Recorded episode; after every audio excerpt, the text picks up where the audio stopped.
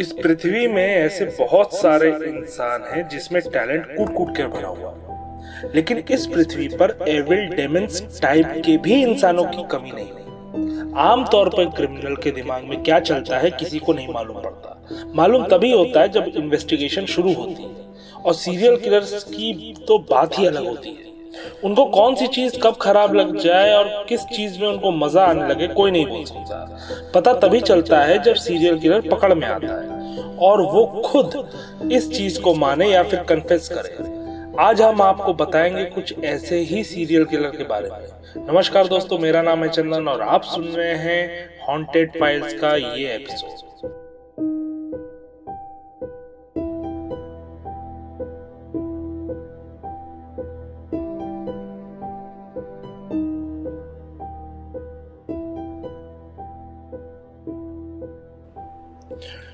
Tommy लिन sales का जन्म अट्ठाईस जून उन्नीस सौ चौंसठ को यूएस कैलिफोर्निया के शहर में हुआ।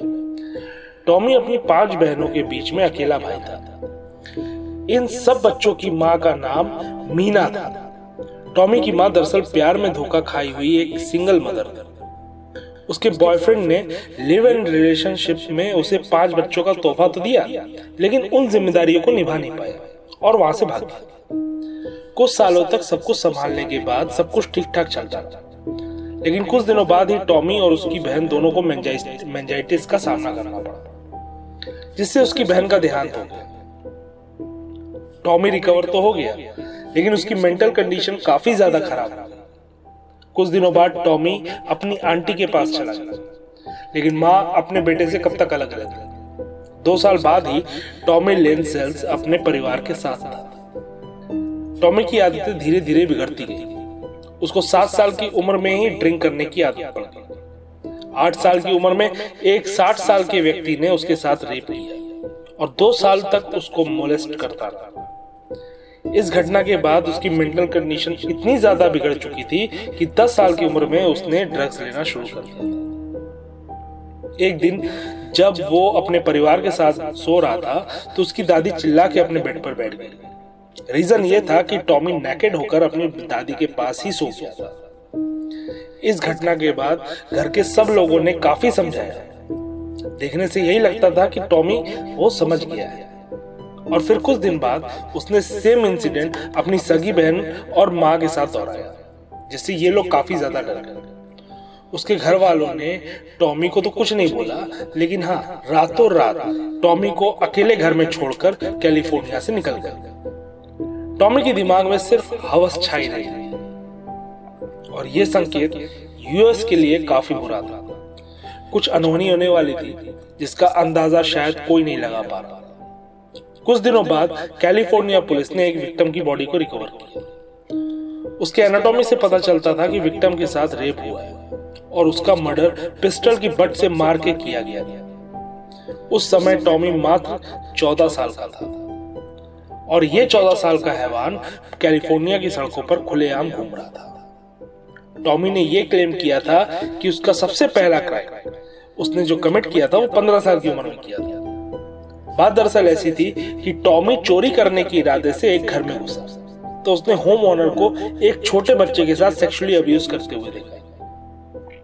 ये देखकर उसे अपना बचपन याद आ गया, जिससे उसका गुस्सा सातवें आसमान पर था और देखते ही देखते उसने आदमी को मौत के घाट उतार दिया।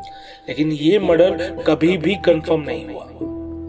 दो हज़ार चौदह में टॉमी को जब पकड़ा गया और टॉमी के इंटरोगेशन के दौरान उसने काफी सारे क्राइम कन्फेस किए, जिसमें रफ ड्राइविंग, चोरी, ड्रग्स की हेराफेरी जैसे काफी सारे क्राइम थे। उन्नीस सौ तिरासी में टॉमी सेंट लुइस में शिफ्ट हो गया था। इंटरोगेशन के दौरान उसने मर्डर के बारे में बताया, जिसे सुनकर पुलिस वालों के होश उड़ गए। ये कहानी है तीस साल की एलन डार्डेन और उसकी फैमिली के साथ मर्डर की कहानी। एक दिन किसी क्लब में नित डार्डेन और टॉमी लिन सेल्स दोनों मिले। वहां से दोनों के बीच काफी अच्छी फ्रेंडशिप हो गई और नित ने टॉमी को घर में खाने के लिए एक दिन बुलाया। घर के अंदर घुसते ही टॉमी ने नित के सिर पर एक जोर से बैट मारा, जिससे नित बेहोश हो गया और उसके बाद टॉमी ने नित का प्राइवेट पार्ट काट दिया। नित के गिरने की आवाज से उसका बेटा चला आया और टॉमी ने पिस्तौल निकालकर उसके बेटे के सिर पर गोली मारी, जिससे उसके सिर के परखच्चे उड़ गए और पास पड़े हुए नित के सिर में दो गोली और ठोक दी, जिससे नित और उसके बच्चे की डेथ ऑन द स्पॉट हो गई। पास ही के कमरे में एलन डार्डन ये सब देख के काफी ज्यादा डर गई थी। उसके भागने से पहले ही टॉमी उसके कमरे में पहुंच गया और उसको पिस्टल के बट से उसके सिर पे मारा, जिससे उसको काफी ज्यादा सीवियर इंजरीज हो गई थी। उसके बाद टॉमी ने पहले एलन के साथ रेप किया और फिर पास पड़े हुए बैट को उसने एलन के प्राइवेट पार्ट में डाल दिया और वैसे ही तड़पता हुआ छोड़ दिया, जिससे उसको काफी ज्यादा इंटरनल डैमेज हुआ। हॉस्पिटल में किसी तरह एलन और उसके पेट में पल रहे बच्चे को बचाया गया। इंटरोगेशन के दौरान टॉमी ने कन्फेस किया कि उसने सत्तर से पचहत्तर परिवारों का मर्डर ऐसे ही किया था।